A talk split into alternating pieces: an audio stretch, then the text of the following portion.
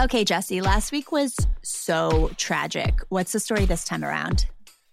A twisty, frustrating investigation turns Michigan police chief down a road of murder, depravity, possible cannibalism, and a potential serial killer with victims that are still unknown. But it also delivers a love story made for the movies. I'm Andy Cassette. And I'm Jessie Prey, and this is Love Murder.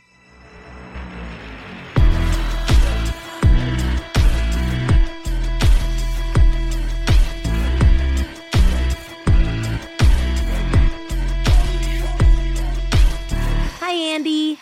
Hi, Jesse. Welcome back, everyone, to Love Murder, a podcast about love gone fatally wrong. Whether it's deadly love triangles, jilted exes, or a husband wife murder pact. You can find Love Murder on Twitter and Instagram at Love Murder Pod and on Facebook by searching Love Murder Podcast. And as always, if you enjoy the show, please love slash murder a five star rating on your podcast app and help new people discover the show. And if you leave us a review or you have in the past, just send us a DM and we will get you some free stickers. For sure. The stickers are so cute. Um, also, feel free to email us at lovers at lovemurder.love. We can also check your reviews there. Also, if you guys have any stories that you want to hear about in 2021, I would love to hear about them. Today is actually another listener request. It's our second from Allie A, who I love absolutely. And this one is a fascinating case that's kind of still unfurling. Um, you know, there I'm going to tell you guys uh, ahead of time that there is a conviction that is reached, but we still don't know a lot about this case, and that's why I think it's so so so fascinating. Uh, the sources that I use for today are the book Where Monsters Hide by M. William Phelps, who you may remember as the author of the Pleasant Valley case. And I also watched Dead North, which is a four part doc series by Investigation Discovery that was really well done. So I highly recommend both. I'll be quoting some parts of the M. William Phelps book, so I'll let you know when I do that. And Andy, I don't want to really tell you anything else about the case. I kind of want to just jump in and let her rip. What do you think? I think that I think that sounds good. Okay, let's do it. Yeah. It was 20 minutes to 5 p.m. on October 27th, 2014, and Police Chief Laura Frizzo was just about to head home to her house in Michigan's Upper Peninsula when a desperate, blonde, middle aged woman appeared, attempting to open the just locked precinct doors. Can I help you? Chief Frizzo asked. The blonde woman was frazzled and seemed alarmed. My friend, it's my friend Chris. I think he's missing. Frizzo knew she wasn't going to be getting to go home anytime soon and unlocked the doors and invited the woman in. Little did she know that the case she was about to get involved with would span years, states, take thousands of hours of her time, and eventually lead her to a potential serial killer with two confirmed kills. This would be a case that would try her faith and resolve, both undo and define her career, and in a miraculous and mysterious way, ultimately lead her to the love of her life. I know. We don't often I, get like the love in the love murder, but we get a love story this time. I like that. I also like what you did there with the frizzo and frazzled. that was completely unintentional. Should have worked a Fraggle in too. this is the story of tenacious Laura Frizzo and the capture of the diabolical killer, Kelly Cochran, who may have barbecued her murdered lover and fed him to her neighbors. Buckle what? up. It's going to be a bumpy barbecue ride. Uh, yes, Ooh, we will salty. we will get there. It's salty. We will get there because this is just a possibility and just one of the small things that we're going to encounter in this story that will make you go, "What the heck?" Okay, so let's go back to that moment. We're going to like stay right there and we're going to follow the investigation, okay? Okay. The blonde woman was named Terry O'Donnell, a 53 year old teacher who had been friends and lovers with the missing man, Chris Regan, since the early 80s. Though things had not worked out romantically for the two, they still spoke or got together two to three times a week and considered the other a very close friend. It had been two weeks since she had heard from Chris, and she had texted, called, and even gone to his apartment and banged on the door, but she had heard nothing. Yikes. It's not good. Yeah. That's like good. wellness check time. Yeah, absolutely. And that's what she's doing right now. Yeah. It was extremely unlike him to be out of touch. Furthermore, Chris had missed work for two weeks at Oldenburg Group, a company that manufactured defense and mining equipment. That was wildly uncharacteristic for Chris, an Air Force veteran who had rose to the rank of Master Sergeant before retirement and valued punctuality and service. Through a coworker's tip, Terry had found Chris's sporty car, his prized possession, abandoned at a park and ride about 10 minutes outside of Iron River, where he lived. In the car were Chris's knee brace and a spittoon he used for chewing tobacco. Those were two things that he absolutely never went without. So this was highly suspect. Yeah. After Frizzo contacted more friends and family of Chris's, she discovered he'd been planning a move to Asheville, North Carolina with his adult son, expecting to leave November 1st. His son hadn't heard from him at all. Oh. He hadn't take yeah, real weird. And also really heartbreaking because there had been a kind of a bitter divorce between Chris and his ex. And his two sons had kind of missed out on some parts of growing up with their dad. And this was really a chance for father and son to live together again and bond. And and Chris was a avid bike rider and a big like hiking enthusiast, a like kayaker, outdoors enthusiast type guy. And him and his son had all these plans to do all this exciting stuff in North Carolina. And then all of a sudden, boop, his dad's gone. He can't hear from him. He's missing him right before they were supposed to go on this incredible move and journey together. Oh, I hate this. No, it's really, really sad. He also hadn't taken a mandatory drug test for his new dream job in Asheville. And his apartment was only half packed. All of his possessions were still in storage. So, this was not the case of a man who had decided to move early. It was the case of a man who had vanished from the face of the planet.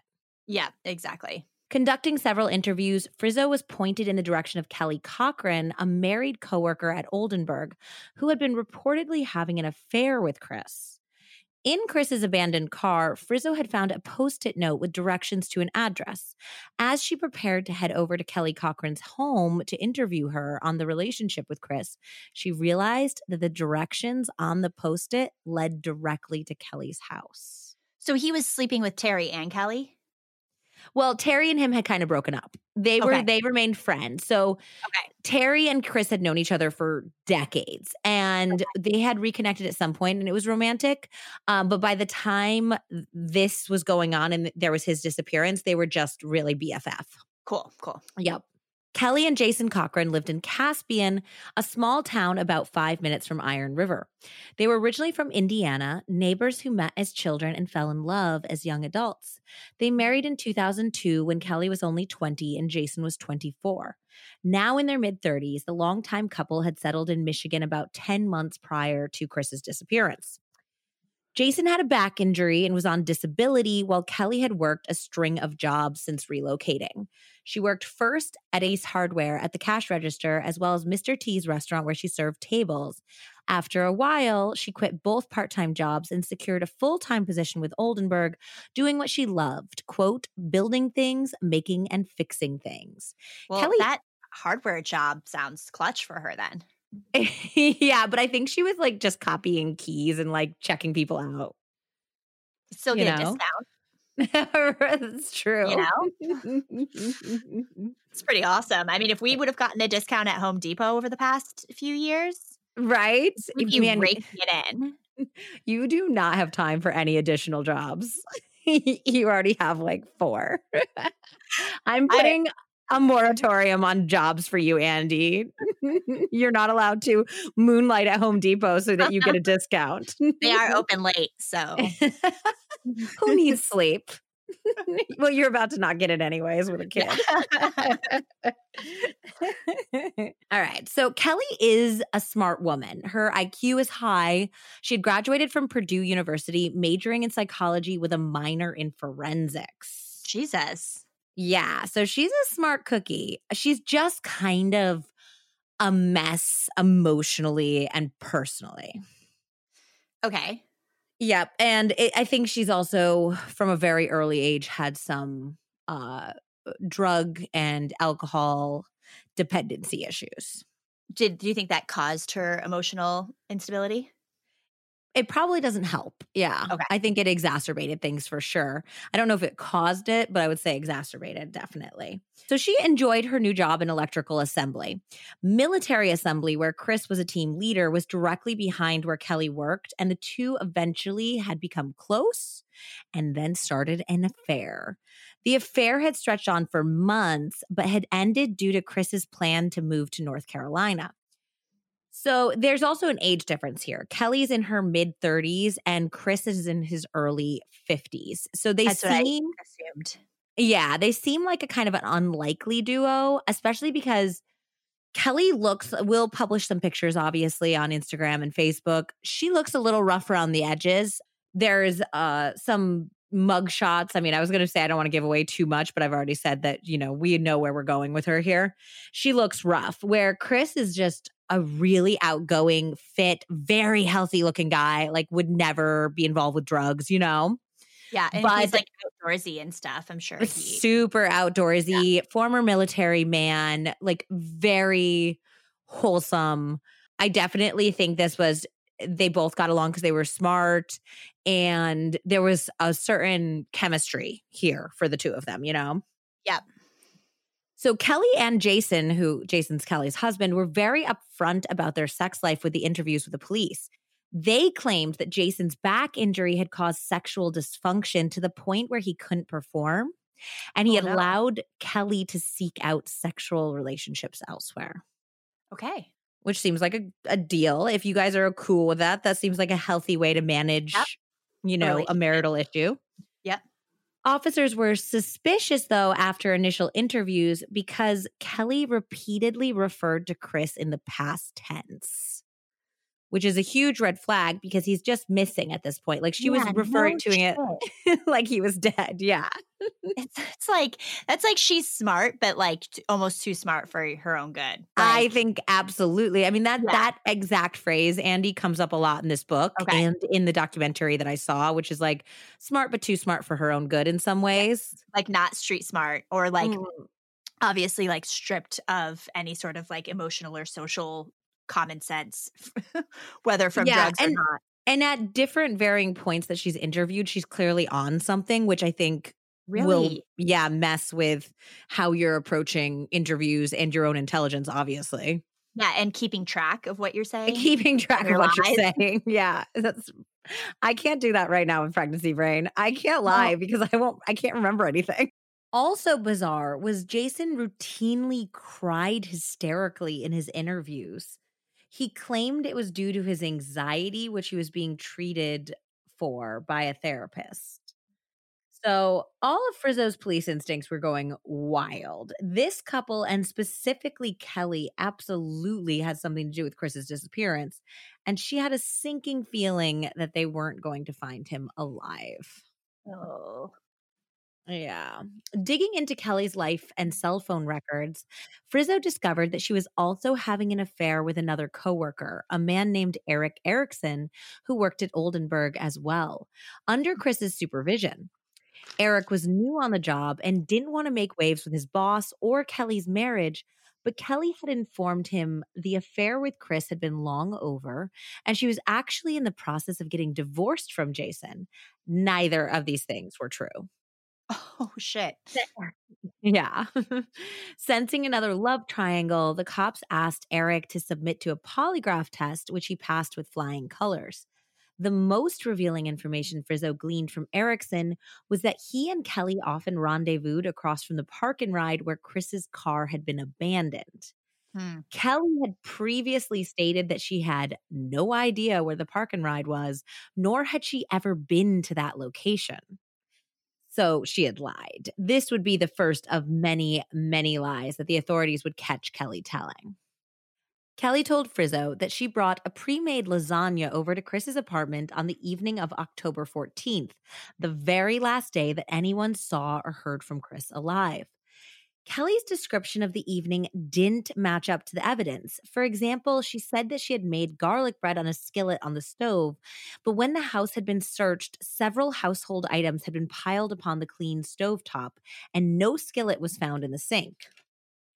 Kelly claimed that she had brought the dishes from her house and washed them in Chris's sink before returning home.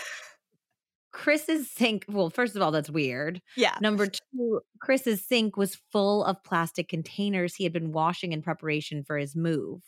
So it just it looked like he was just packing up. His his kitchen was spotless, like nobody had ever prepared any food or eaten in it, you know? Weird.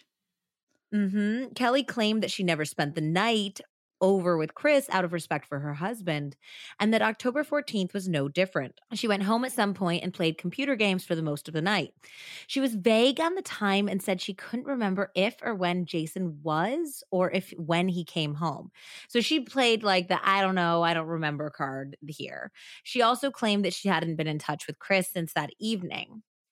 Meanwhile, Kelly and Jason's neighbors reported that on the evening of October 14th, they heard what sounded like construction work for almost four hours in the very, very wee hours of the morning.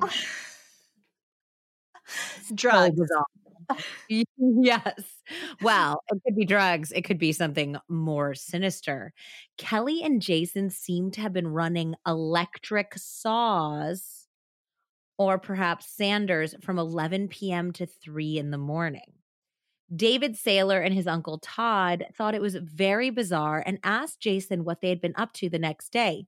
Jason told them they were remodeling their house, which who does that at, from 11 p.m. to 3 in the morning?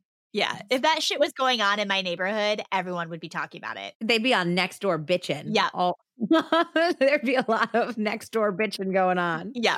For a good reason. Absolutely. um, they said specifically that they were refinishing their stairs. Later on, David noticed two funny things. One, he had never seen any construction materials being brought into or out of the home. And two, the next time he stopped by, he noticed that the stairs remained exactly the same. So they hadn't refinished shit. I love nosy neighbors. Me too. Like I really do. There the nosy neighbor and um was the one that caught that guy who like killed his whole family as well. Yeah, like, Liz. yeah. And, Wanda, right? No, and um the story that we haven't covered, the one with the um the guy who put his like daughters in the oil well. Oh, Chris Watts. Yeah. Yeah. His We're going to have to do that one eventually. yeah, but his neighbor, the guy, was the one that was like, he's acting weird. Like there's something Yeah. going on with him. bless nosy neighbors. Yep. Y'all taps on the people in your neighborhood. Yep. Don't trust anyone. Nope. You can't see us right now, but we're both holding our fingers up to our eyes and pointing them at you. Neighborhood watch. Neighborhood watch. We're gonna have a love murder neighborhood watch. Everybody watch your neighbors. You guys, you get like a lifetime supply of stickers if you catch a murderer. I have very little else to offer you. Eh, but you have to submit your story. Eh, yeah, exactly. Ooh, and then we can cover it. We'll interview you. It'll be great. Just catch, guys, everybody, let's catch some murderers. After fighting with the Michigan State Police to focus the investigation on the Cochrans and what was looking like a homicide case, Chief Frizzo was finally granted a search warrant for the Cochran home in early March 2015. During the search, the police found copious amounts of weapons, including guns, knives, medieval weaponry. Like, I'm talking like battle axes and like weird medieval mace type Like weapons. Ren Fair stuff.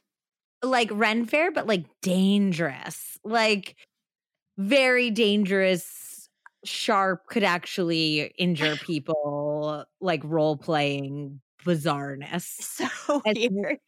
It's so weird. It's like it's like LARPing but with deadly weapons. so weird. Um, they also had piles of ammunition. Uh, they also discovered blood spatter on the kitchen ceiling tiles Shit. and rolls of industrial plastic wrap, which is the type you use to wrap a body in. Not looking good. pregnant for her. Not looking good, no. They also found a bizarre manuscript written by Jason called Where the Monsters Hide, which was the inspiration for the title of our source material. Here, M. William Phelps, the author, describes the bizarre storyline. This is hella sus, guys. Under the title, Jason sketched out a projection of a novel outline. He wrote how a person cannot truly love without knowing hate. From there, he wrote about how monsters have predators. He then applied the nature versus nurture argument, noting how some monsters were born and some were made, before concluding monsters have no idea they're monsters at all. As the outline continued, Jason mentioned how monsters put on a face for the world, for the general public and family. Then he described a scent and a look evil has, completing the thought with how only true evil recognizes evil. Ending the first of what would be 17 pages, Jason explained his theory that a predator can at times be the prey, and the prey can at times be the predator. He wrote a book, Kelly later explained. I lived with him. She laughed. The book is about him. He was trying to make himself the good guy in the book when, in the end, he really was the bad guy. According to Kelly, Jason's outline was a riff on Dexter. I think we've all seen Dexter, but in Dexter, the Showtime series, which you should check out if you haven't seen. I haven't seen it. You haven't seen it? Oh my gosh, you'd like it. Yeah. Okay, maybe that'll be a good one when we're delirious and trying to. It's perfect. Like, this is actually really terrible, but it is actually perfect, like hazy breastfeeding Okay, cool. fodder because once they like get a little sentientness, you cannot actually watch anything gruesome around them ever again. So the last thing is when they're like little breastfeeding blobs.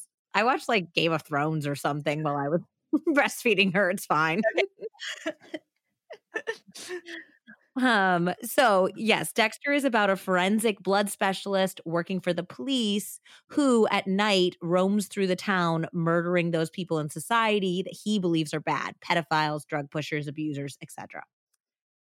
Jason was making the call on who the bad guy is, Kelly added, and you can't. We're all human. You cannot pick and choose who the bad guys are. On the second page of the outline, Jason wrote first chapter underneath the title then introduced his main character, someone named Jason Quack Quack. Oh Yeah. God. Uncle Quack Quack was a nickname his mother in law later said that Jason's nieces and nephews called him for reasons she did not know.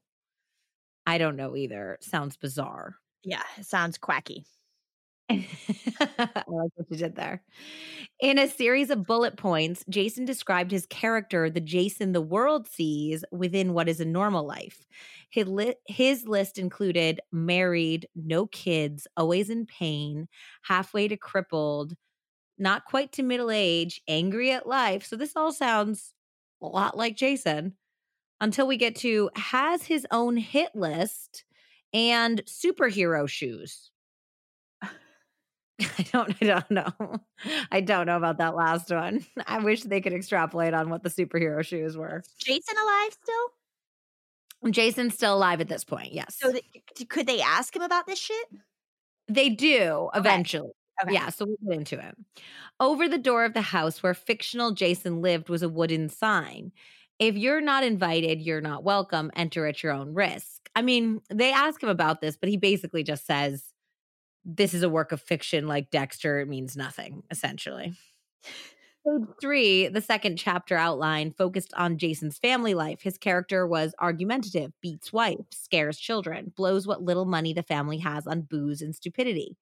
Chapter four began to paint a picture of a darker Jason, the character, as a child molester.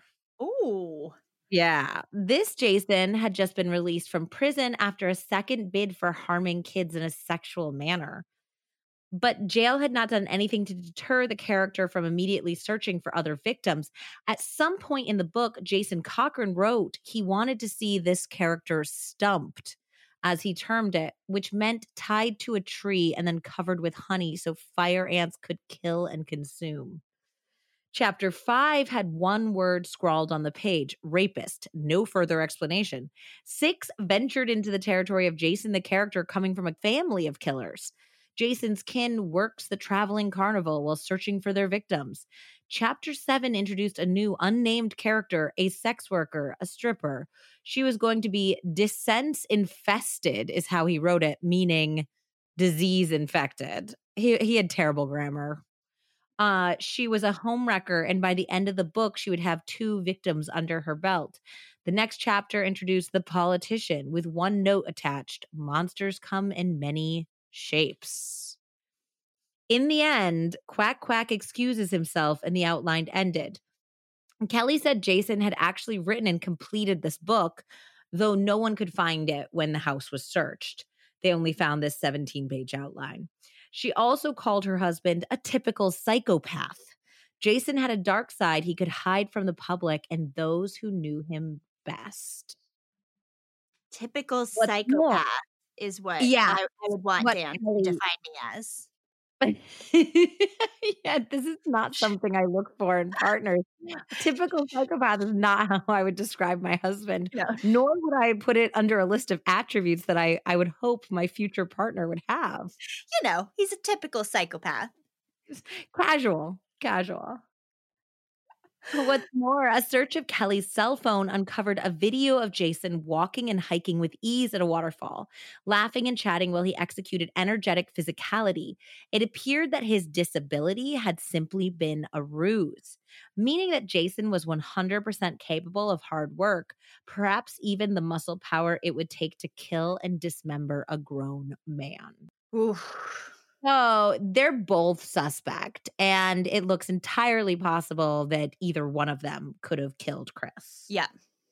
The very next day, on March 6th, 2015, the Cochrans fled Michigan to go back to Hobart, Indiana, their hometown. A personal investigator had also been following the case and had luckily placed a GPS on their car, and they were able to track them. Michigan State Police and Chief Frizzo informed the FBI and local Indiana authorities to the flight. At that point, the FBI conducted another more thorough search of the Cochran's Caspian house and discovered a rabbit's foot under the deck that had belonged to Chris Regan. Both Cochrans had previously claimed that Chris had never been to their home. Terry O'Donnell positively identified the unique item as one that Chris had never gone without. It was a vintage piece actually made from a real rabbit's foot. I used to collect those when I was little but like not the synthetic, like colorful ones, like the real, like cut off a rabbit, rabbit's feet. I thought the, colorful ones were real. I don't think so. I think that the ones like you win at a fair or something were just like the mass. Good, the good luck charms. Yeah, I don't think they're real. Rabbits. Really? Wait, wait, let's look look that up because this one was like an actual rabbit's foot and it looked gnarly. I honestly I always thought they were real. Let me see. Oh, creepy. Creepy. I thought they were fake. No, I think they're real. Ew, I did not. I had enough dead parts of animals like around hanging around a farm. So they found the vintage piece, which was actually made from a real rabbit's foot, not a synthetic mass produced version. They also uncovered burned saw blades. What? Which I think the only reason you would burn saw blades is if you were trying to get rid of evidence because you used them to chop up a body. Yeah, but does a saw blade obviously doesn't actually burn, so you didn't get rid of it. It just looks suspicious. Yeah, but I guess it would burn the blood evidence off, right? I don't know. These people are bewildering. Yes, they are absolutely bewildering. The FBI was additionally able to confirm that Chris Regan's last known location was 100% the Cochran's residence, based on where his cell phone last pinged. They, they are a bunch of bewildering, lying psychopaths.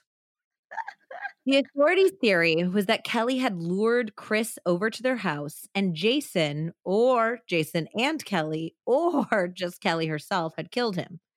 Then it seemed likely that they had dismembered Chris, but where was his corpse? The Saylors, Jason and Kelly's neighbors, offered one unsettling possibility. that Kelly and Jason had cooked and fed Chris's body to them over a neighborhood cookout. You stop it right now. Could you imagine? Vegan. Speaking, this is really unvegan. Could you imagine coming to terms with that? No, I I'd really like to go my entire life without eating human flesh, please. I never have to worry about that as a vegan. It's smart, but what if somebody was like, "This is beyond meat"? I, I, I think you could tell the difference. You'd be like, "No, this is pork." At least you'd think it was just pork. oh my god, that is so brutal. So brutal. So the Saylors told Chief Frizzo the following during a May 2015 interview. You remember that time in early October when Jason Cochran borrowed some of your power tools? Did he ever give them back to you? Todd asked David. So Todd and David are the neighbors. Okay. The, the mere a couple?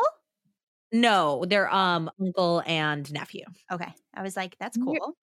Yeah, that's cool for Upper Peninsula, Michigan, UP. The mere mention of power tools sparked a memory. Both talked about the week that Chris went missing when Jason borrowed the tools.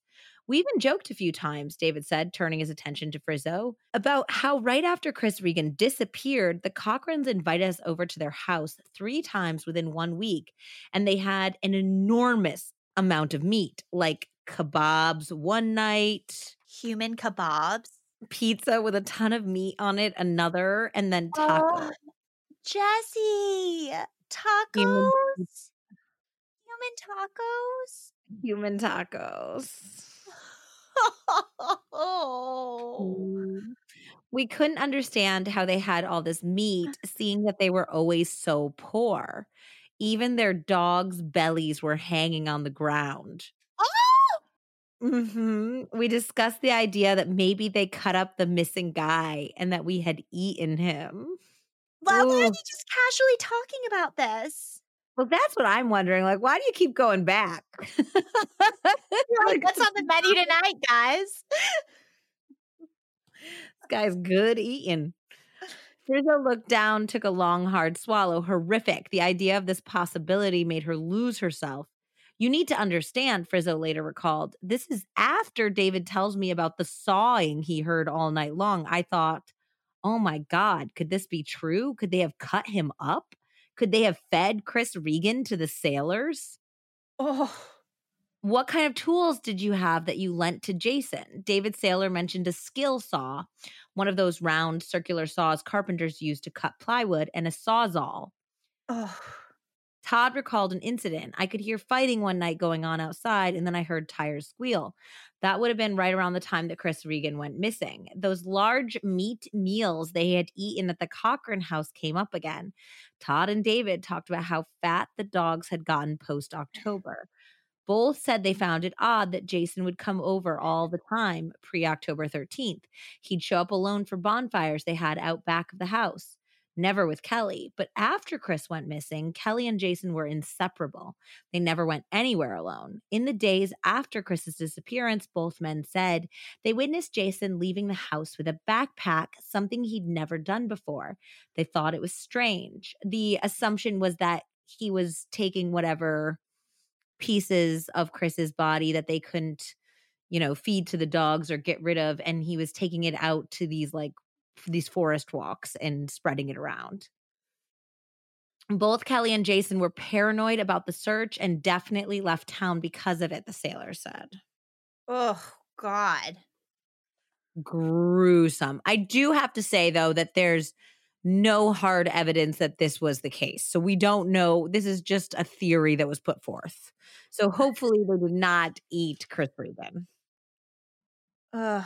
Oh, gross. Throughout 2015 and early 2016, the FBI and local Michigan authorities continued to build a case against the Cochrans, sending divers into the Caspian Pit, an old, deep mine now filled in with water, searching landfills and the surrounding woods for traces of Chris's remains. Meanwhile, back in Indiana, Kelly and Jason were keeping busy in a completely different fashion. Kelly had picked up a young woman at a fried chicken fast food restaurant and began a sexual relationship with her. Stop.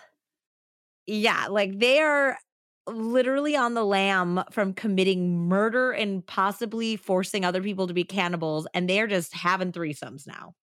And Jason's parts are working? Apparently, enough to be involved in this.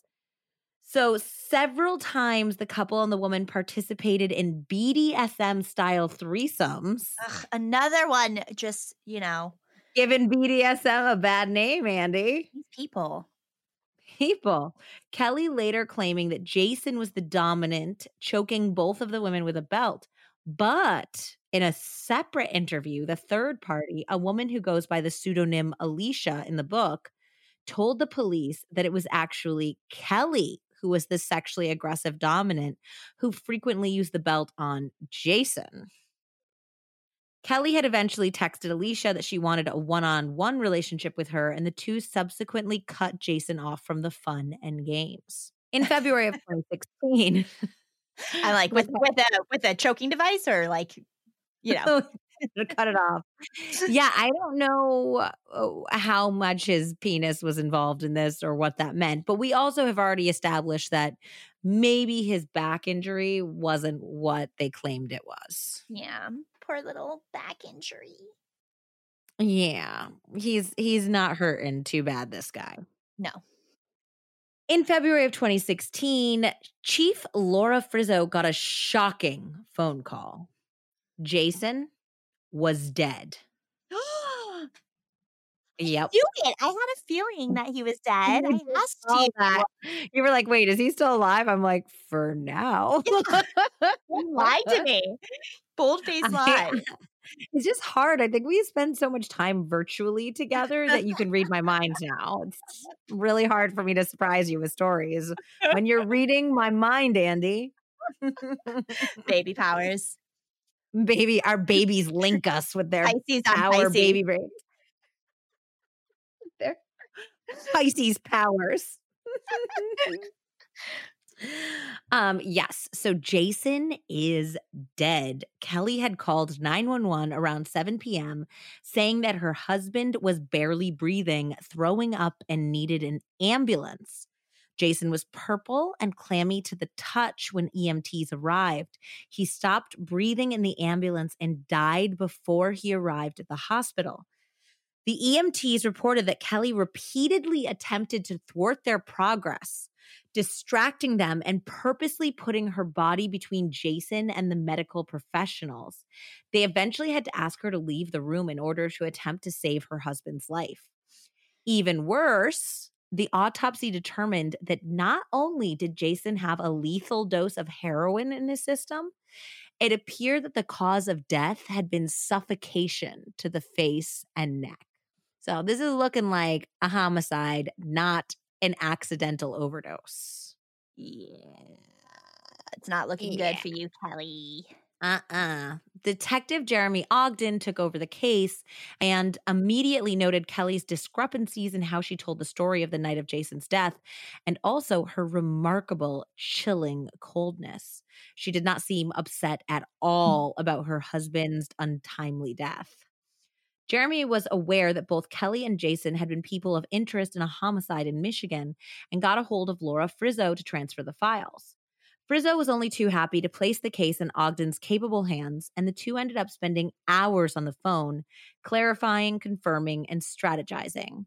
Eventually, the two developed an incredible bond. Jeremy later recalled to M. William Phelps, I knew there was something there before even meeting Laura, he recalled. She's an incredible person with such a beautiful heart. I was so taken aback by her struggles and determination to get answers. I'd never met a woman like her before. And she's beautiful on top of that. What a bonus. As he stared at the phone, a thought occurred to him. Somehow we're going to spend the rest of our lives together. Oh no. We got a love connection, detective love connection. The couple that kills, the couple that catches killers together stays together. Am I right? I mean, he was detecting something. That's good. I like that. this is it's this is like a really gnarly story. So to have this beautiful silver lining love story in it makes me so happy. And did they stay together forever? Maybe I can't tell you right now. We have to get to the the exciting conclusion. no spoilers, Andy. Um, but she is really questions along the way. So I'm just there are just throwing them out there. Um, she's really pretty, actually. She looks like Lana Del Rey. I mean, she's like older. She's like in her 40s or 50s.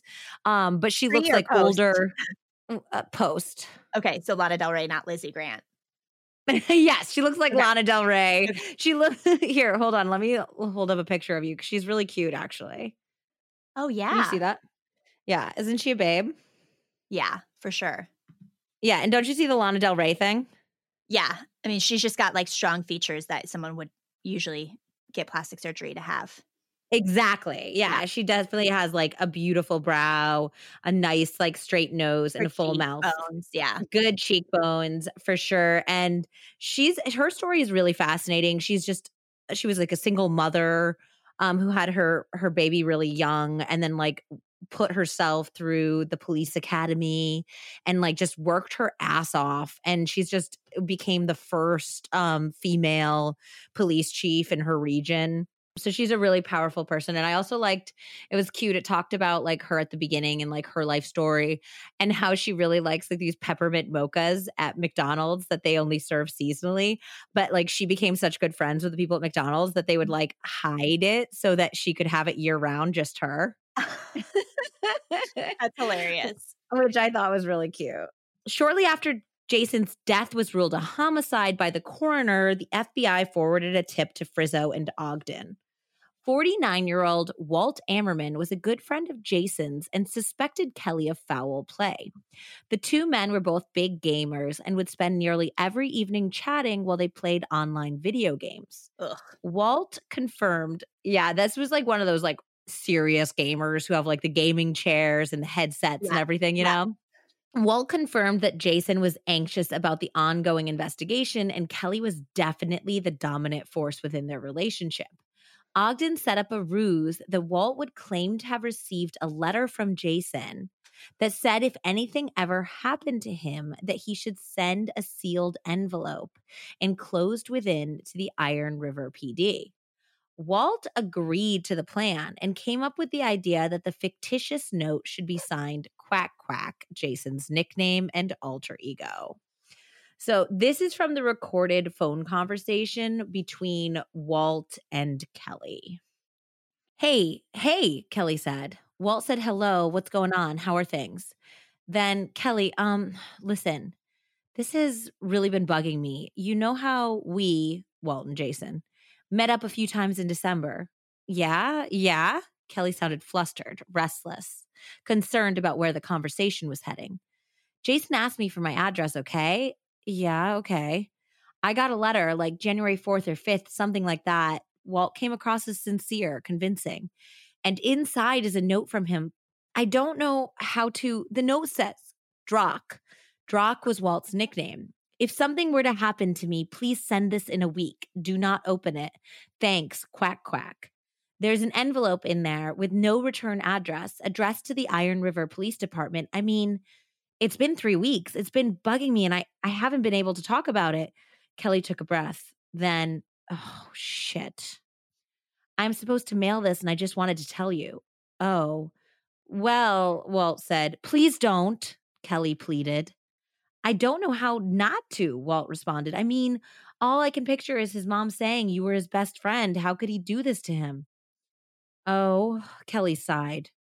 So, look, I just wanted to tell you um, you got to do what you got to do, Kelly said. She laughed and then started weeping. You're serious. You're not fucking with me. I am not screwing with you. Kelly wailed. I really got to go. I don't know what to do, Walt said. Do whatever you have to do.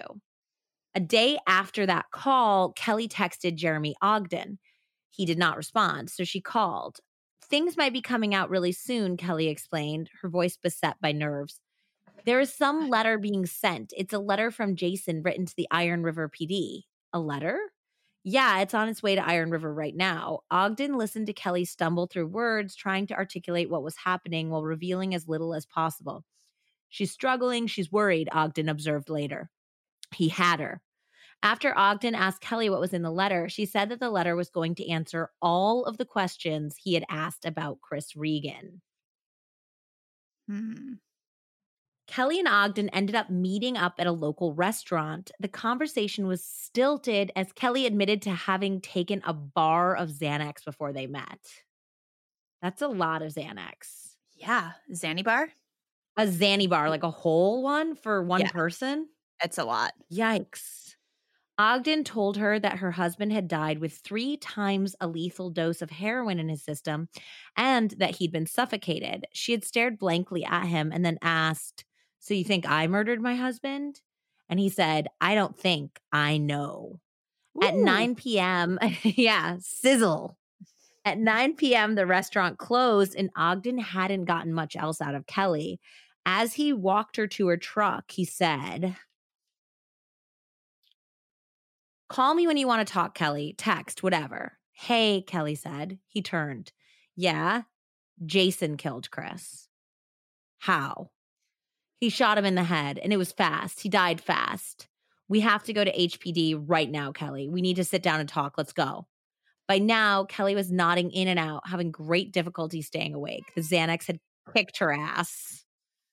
That's the one thing I was wondering. I was like, he's gonna get let her get in her car and drive. Like, no, don't do that. Mess. She's a mess. The you cannot drive. You keep falling out. You can jump in my truck and we'll secure your vehicle. I'll take you to HPD and we'll talk further about this in a room. So, Kelly, when they got to the police station, went through a number of different versions of her exact story. Uh, but this is the written statement of the first story she reported to Jeremy Ogden. So, I'm going to read to you guys what the written statement said uh, from Where Monsters Hide by M. William Phelps. But I do have to warn you that some of the language is really explicit and it's also confusing and gross. But these are like her exact words. So I, I thought it was important to include. Do you want to do do you want to do it in like the vocoder voice, like the episode of the child eating on sword and scale? No. No, I don't. I'll do it in my own voice and then you guys can just all think I'm gross. We Okay. can just do that. Okay. After a long explanation of the relationship, Kelly wrote, on the night of, before breaking into her first version of what happened. Kelly texted Chris early afternoon, October 14th, 2014. You coming over my house? Generally, they kept the relationship and time they spent together toward Chris's house because of her respect for Jason. Chris arrived at Jason and Kelly's residence at 66 Lawrence Street near 4:30. He parked his car in the back of the Lawrence Street house in an alleyway so no one would see it.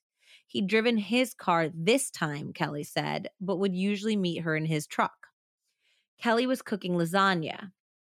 She heard Chris come to that back door by the basement right off the kitchen where she and Ogden had talked. She walked from the kitchen to greet him at the door. Dinner's ready, she said. Great. Then, without another word, Kelly dropped down to give him oral sex. Since I had been blowing him off lately. okay, like She- lasagna with a side of BJ. Uh huh. It gets weirder. She talked about not being mad at Chris, though the relationship was becoming too much for her to handle because of her marriage and seeing several other men at the same time. Ugh. She d- didn't have the time or energy for Chris anymore, and he was sensing an end to the relationship. It was hard to keep up with all of the men and their sexual needs, Kelly wrote. Ew. Uh, I tried to see all of them every single day. Oh, that's a that's a lot of little whore baths all day. Maybe she's not even bothering.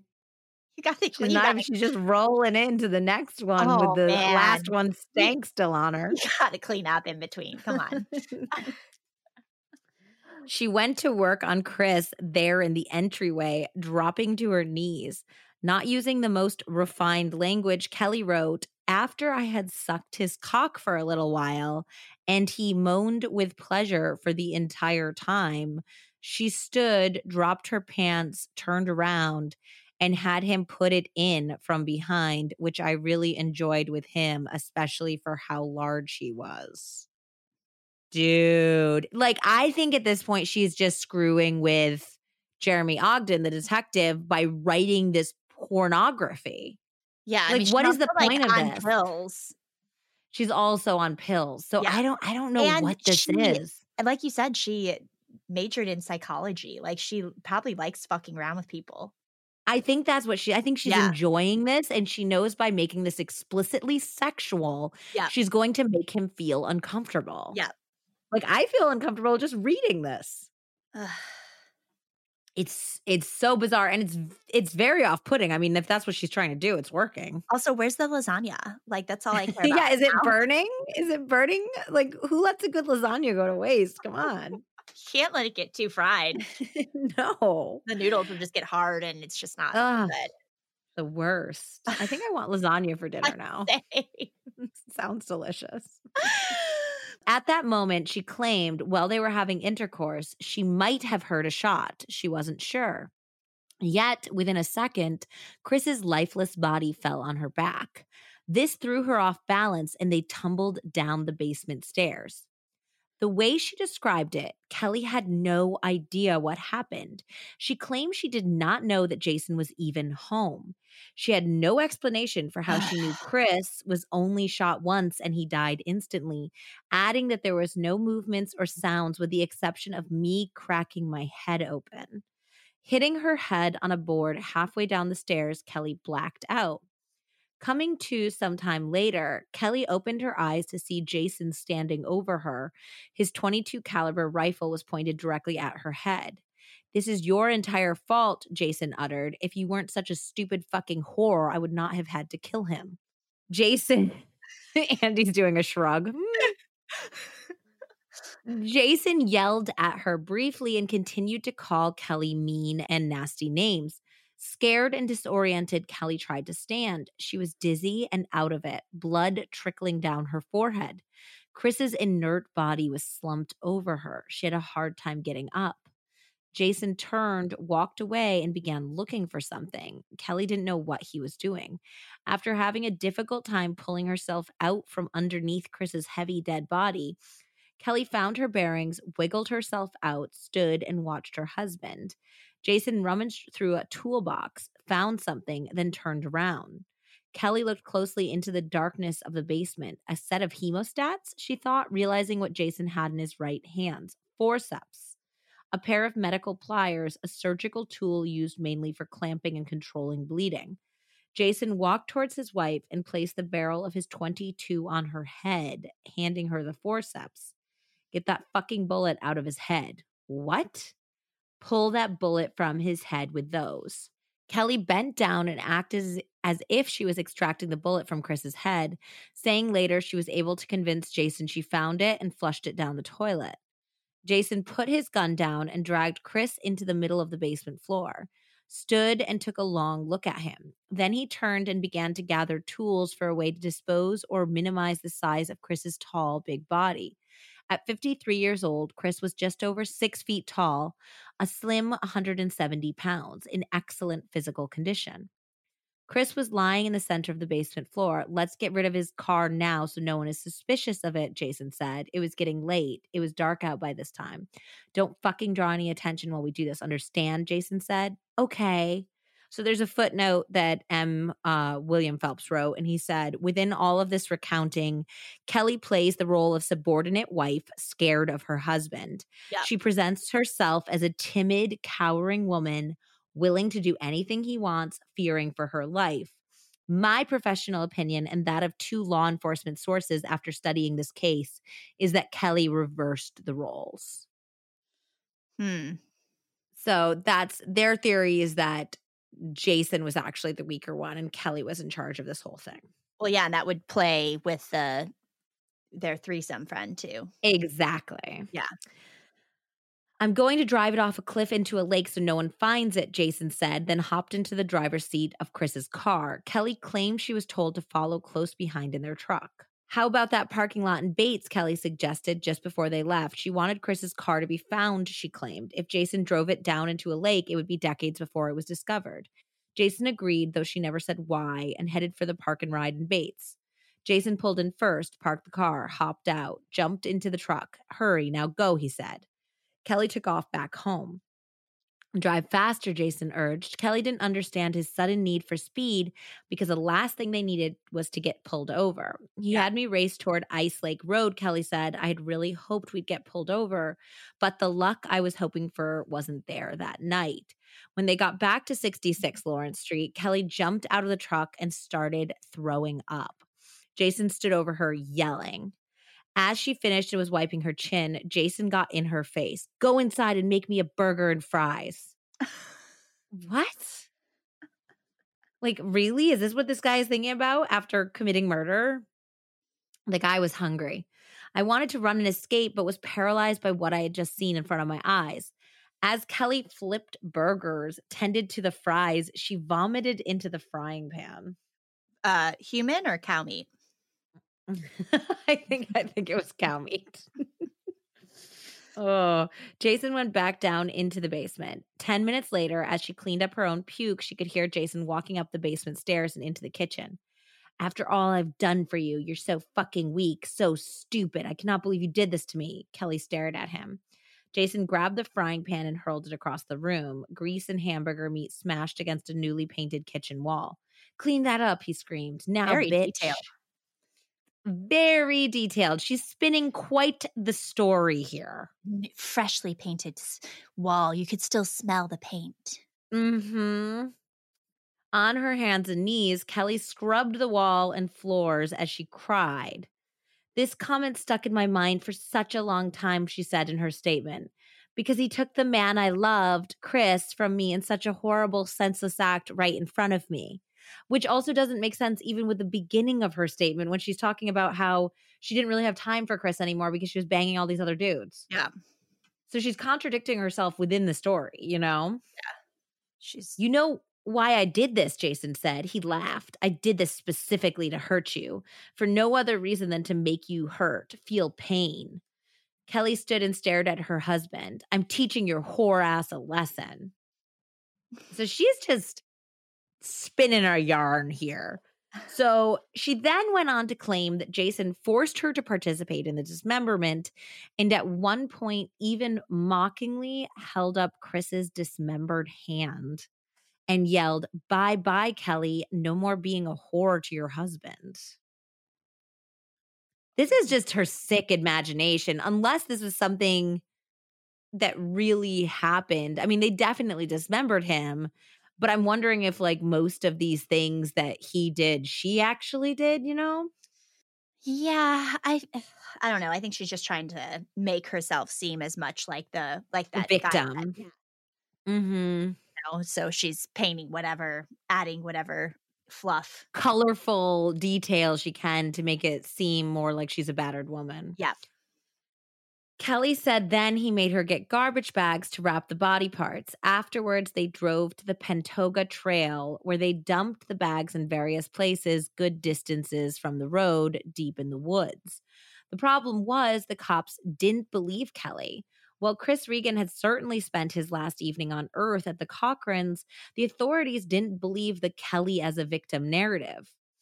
Despite spending weeks searching the Pentoga Trail, they weren't finding any evidence to corroborate Kelly's story, i.e., the dismembered body parts.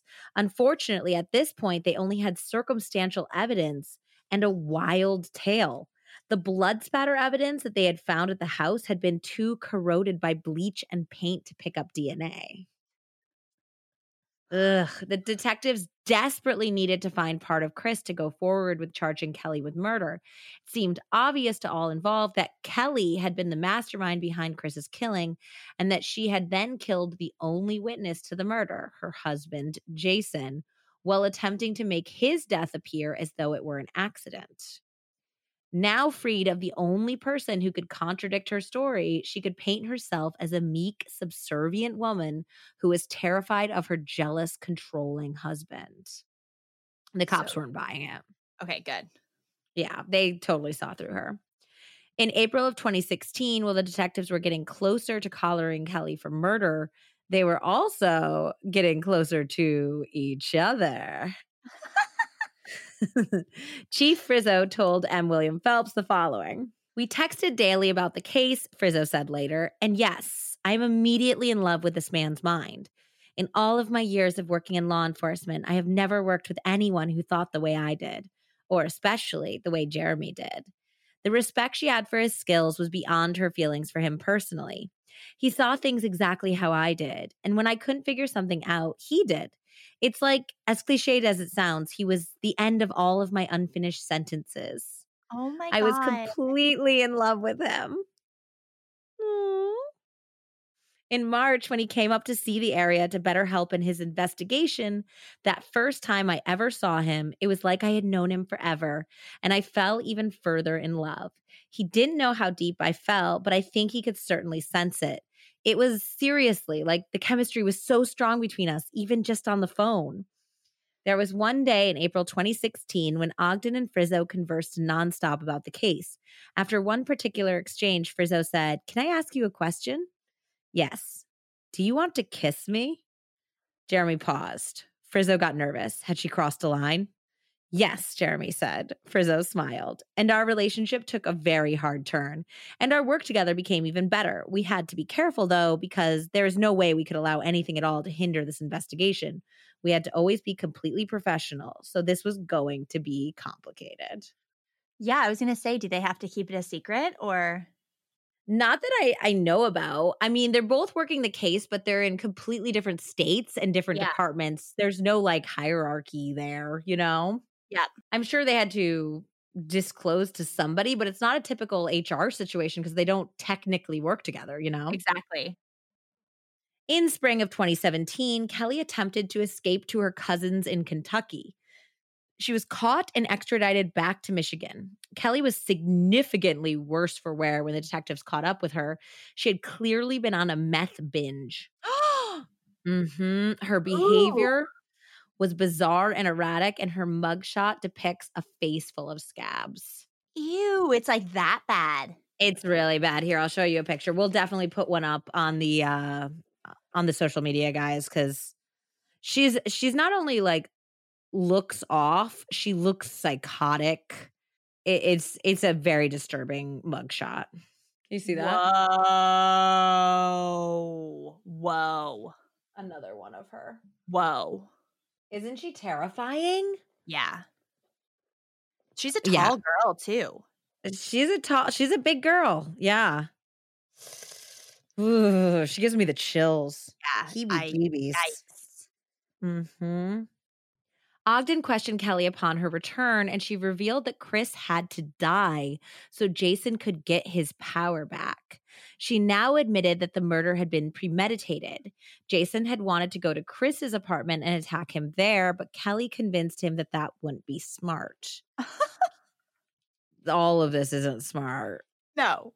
Ugh, I also think the book and the documentary like kind of make her like this intelligent mastermind who's doing all this like nefarious plotting and diabolical planning and she's so smart and well I think she is smarter than your average you know murderer she's not that smart I think she's she's just a psychopath who likes toying with people you know Yeah, she's like a drug addict who had a little bit more education than other drug addicts.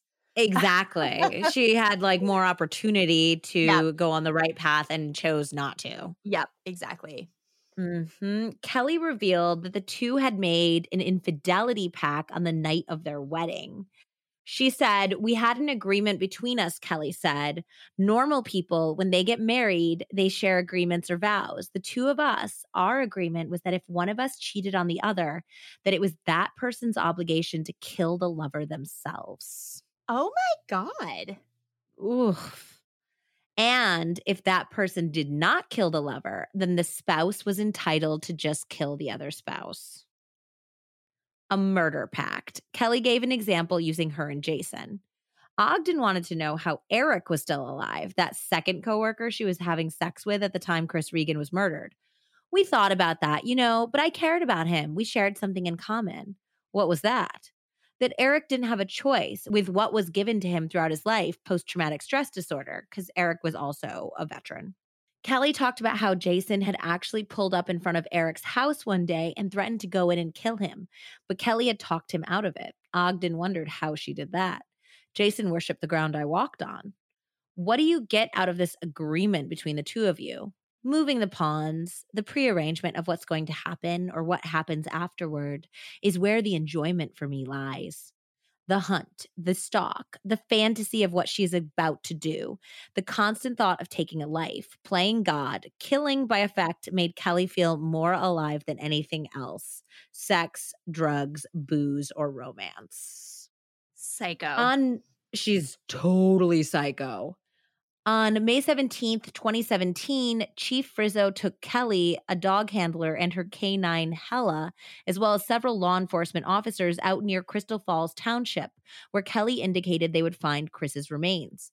After Kelly indicated to Frizzo where they might find him, she was brought back to her Caspian house, where Kelly turned over forceps that she said had been used on Chris's skull, and told Frizzo where she could recover the gun used to kill Chris. Two days later, it would be pulled out of the Caspian pit, exactly where Kelly said it would be. Finally, Kelly was telling the truth. Kelly was taken back to jail, and it was time for Hella and her handler to head back to Wisconsin, where they were based. Frizzo begged them to try one last location along the trail Kelly had indicated. It was there that Hella alerted, and Frizzo found herself face to face with Chris's skull partially embedded in the ground. Frizzo Wow. immediately went over to it and knelt down in a prayer position. She took a moment. So we do have a picture of this actual moment, which we'll include okay. for you guys. Um, of like the moment that they found the skull and that she basically just dropped to her knees and started praying. She said, I was in shock and speechless. The tears didn't even come like I expected. For almost two years, I'd imagined my reaction when or even if I ever found Chris Regan. It was always such a roller coaster. I just knelt there and I played the entire investigation over through my mind and I prayed. I thanked Chris for being by my side and directing me to him. He was with me throughout the entire investigation, even after. Cra- chills. Crazy. Kelly was, of course, officially charged with first degree murder of Chris Regan and faced additional charges of larceny, conspiracy to commit dead bodies to disinterment and mutilation, concealing and abducting an individual, and lying to a police officer. Kelly's trial began on Valentine's Day. She had rejected several plea deals and was taking her chances with a jury. Her defense attorney presented her as a victim, a subservient woman who lived in fear of her violent, domineering husband. Who she killed. Yes, whom she killed. Ogden Frizzo, co-workers of Chris and Kelly at Oldenburg, the Saylors, you know, the neighbors, and Eric Erickson all testified amongst others. Ogden and Frizzo believe that had they not been caught, Eric would have been Kelly and Jason's next victim. Yep. It's it seemed like a part of the infidelity for her wasn't just the cheating on her husband. It was like the riling him up and Yeah. ge- getting him to commit murder for her. So when he came in and said that they had like an open marriage, do you think that she just made him come in and say that? I think she made him say that because there was just too much evidence that they were having an affair for her to like either A pretend they weren't having an affair Yeah. Or B they would lean too heavily on Jason if it was found that like he didn't know about the affair or he was jealous about it then they would be like oh well this makes sense if he was like no I knew about it and I wasn't jealous then th- he'd look like a worse suspect you know Yeah, yeah.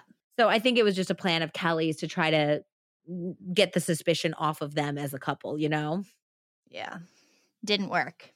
did not work. Bad plan. Eric was chilled at how narrowly he had avoided violent death and how once intimate he had been with a potential serial killer. Oh, Oh. like, can you imagine how close you find out that you were inside of somebody who could have killed you and killed their previous lover and their husband? it's terrifying. I feel like my Not dick many. would crawl back into itself. for years. I'd be celibate, maybe forever. I'd be like, my dick makes terrible choices. It no longer gets to have sex. oh my Oh. god. God, this poor guy. Jesus. I mean, I guess not poor guy. He survived. He's luckier than Chris and Jason, but geez, Louise. Kelly took the stand in her own defense and testified that she had been witness to Jason torturing and killing animals, that he had pointed a gun at her head and threatened to kill her at least 20 times throughout their marriage, as well as how Jason was becoming increasingly jealous and unhinged after their move to Michigan. She claimed all of this eventually drove her into Chris Regan's arms Yet she didn't shed a tear for her lover and supposed white knight when asked to describe how she had been forced to participate in his murder and dismemberment. Kelly was shockingly unemotional and frank and never even once glanced at the jury. Yeah, she's a psychopath. She's a psychopath. Like Yeah. you if you were forced to dismember someone you loved, you would never be okay again. You would never be able No. to tell that story without completely breaking down. Yeah. Yeah. This is not a normal human behavior. No. The jury deliberated for only two and a half hours before announcing they had reached a unanimous verdict.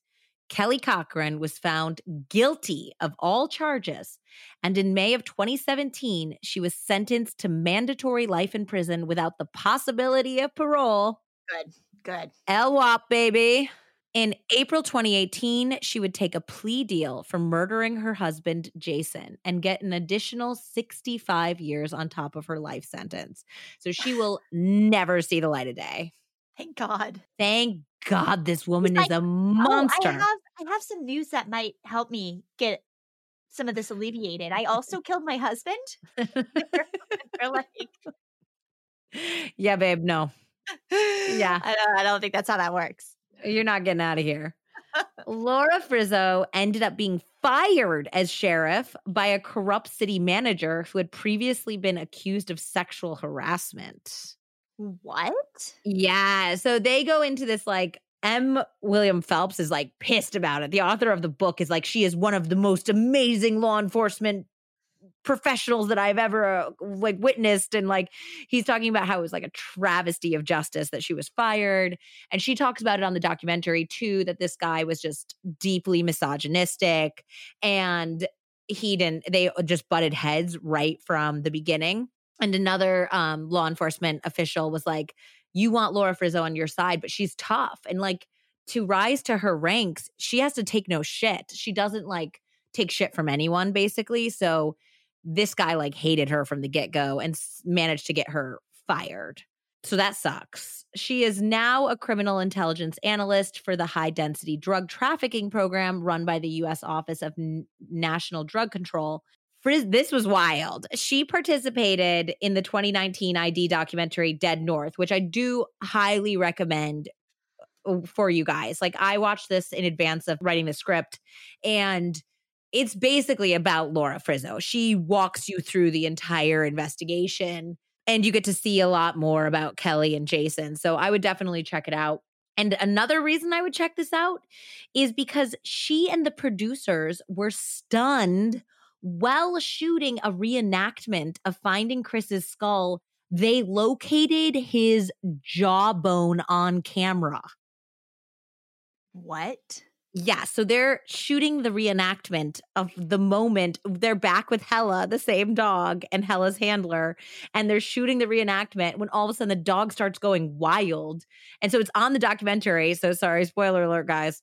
But um, it's it's wild. So then they're like, no, this is unbelievable. This is, can't be happening. And they found Chris's jawbone that they have no idea how they didn't find before because they said that they spent thousands of hours canvassing that entire area with other dogs and with Hella and they never found it the first time around but while they're shooting this documentary all of a sudden they find it and DNA evidence m- confirmed that it is Chris's That's crazy. It's wild like she's like shaking on the documentary and she's like this is just a sign that he's like still with us you know?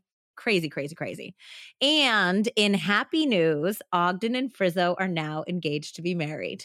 Yay! I don't know they could already be married i have no idea i'm sure covid screwed their plans uh to get married as well as they did everyone else's in That is 2020 So cute. super cute and they're like very in love with each other the way they talk about each other is super duper cute so Oh.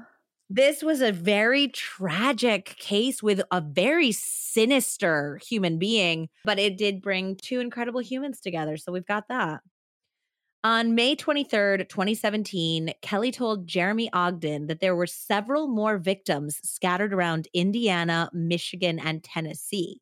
Oh. She claims that she got a butterfly tattoo for each person she killed. You Kelly has- lying. Mm-mm. Kelly has 14 butterfly tattoos covering her body. Yep. And Kelly's brother Colton suggested that he believes that there may be up to nine more victims and recalls that Kelly and Jason casually discussed killing a man who was Facebook messaging Kelly. Now, Kelly has gone back and forth on the veracity of these claims. She later said that the butterflies were just for people whom she loved who had passed away and they weren't linked to victims. And then she denied telling Jeremy Ogden that she had killed more victims or where they were buried. She also denied the neighbors' claims that she and Jason had fed the men parts of Chris Regan. But in one interview, she called the allegation ironic, saying that back in Indiana, before they moved to Michigan, she and Jason had fed their pigs some of their victims and then gone on to slaughter them and sell them to unwitting customers. Ew. So perhaps there had been a way in which she had created inadvertent cannibals. But we don't know. She likes to fuck with people. So, she why is- to just stay in jail forever. and she is, thank God. I mean, I think I think that she's a liar, which makes this all speculation, but it, it's also possible. I mean, the way she dispatched of two men she supposedly loved makes it very easy for me to imagine her killing anyone. Also, there is for people who are interested in Kelly Cochran, there's a deep dive season of True Crime Bullshit, the podcast. I did not get a chance to listen to the Kelly Cochran season. I have listened to his coverage of Israel Keyes and it was really good. So I'm assuming that his Kelly Cochran coverage is as well. And I think that they he gets more into the potential victims and the possibility of who she may have murdered. Um, so if you guys want more information on Kelly, I would recommend checking it out. And let me know if it's something that I should definitely tune into. I have limited time these days as I'm trying to do double episodes to uh, get us ahead for our maternity leave. And I have a two year old. But if it's really good, let me know and I will definitely make sure I tune back in. Well, anyways, Kelly will have a lot of time to consider coming clean if she is actually a serial killer because she's only 38 years old. That is a long life behind bars. Yeah. So I don't know. I don't think this this is going to be the last we hear about her, though. What do you think? I hope so. I mean, I hope it is too. I, I, I mean- agree with you. I don't think so.